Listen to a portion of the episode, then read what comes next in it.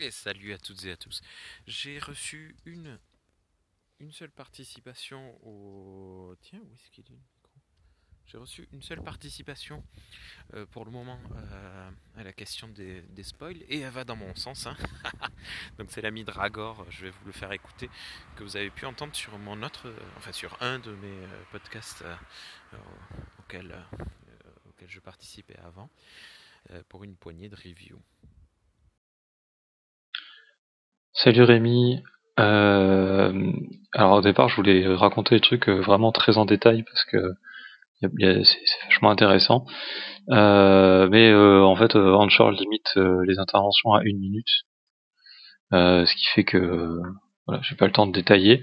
Donc moi, j'ai pas peur des spoilers, mais je réponds parce que je voulais parler d'une étude qui a été réalisée par Jonathan Levitt et Nicolas Christenfeld en 2011 où euh, ils voulaient mesurer euh, à quel point les spoilers euh, gâchaient les histoires des gens.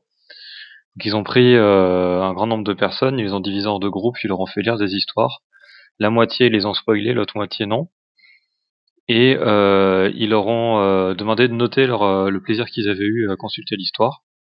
Et il s'avérait que les personnes qui avaient été spoilées avaient plus apprécié les histoires que celles qui n'avaient pas été spoilées.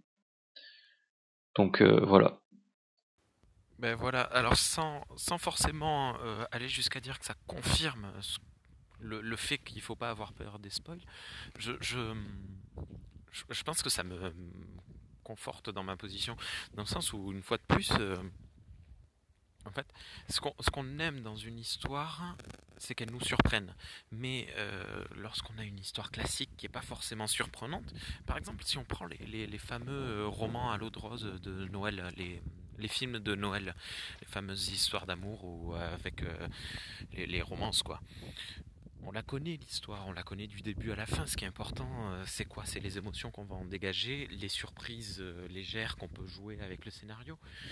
Donc quelque part, à chaque fois qu'on lance un film de Noël, on est, euh, divulgaché, mais on, on va pas, personne râle pour ça. Voilà, pas le, prochain Denis euh, Villeneuve, par exemple, tout le monde connaît l'histoire de Dune. Enfin, tout le monde, euh, c'est pas, pas du tout ce que je voulais dire, mais toutes les personnes qui ont lu le livre Dune et, euh, vu le film Dune savent à peu près où est-ce qu'on va. Probablement qu'il pleuvra pas à la fin de ce film-là. mais, mais voilà, on a l'idée et, et pourtant personne va dire Euh, je veux pas regarder les trailers. Enfin, si, il y a plein de monde qui veulent pas regarder les trailers alors que justement c'est une nouvelle esthétique, une nouvelle vision. Enfin, je comprends vraiment pas.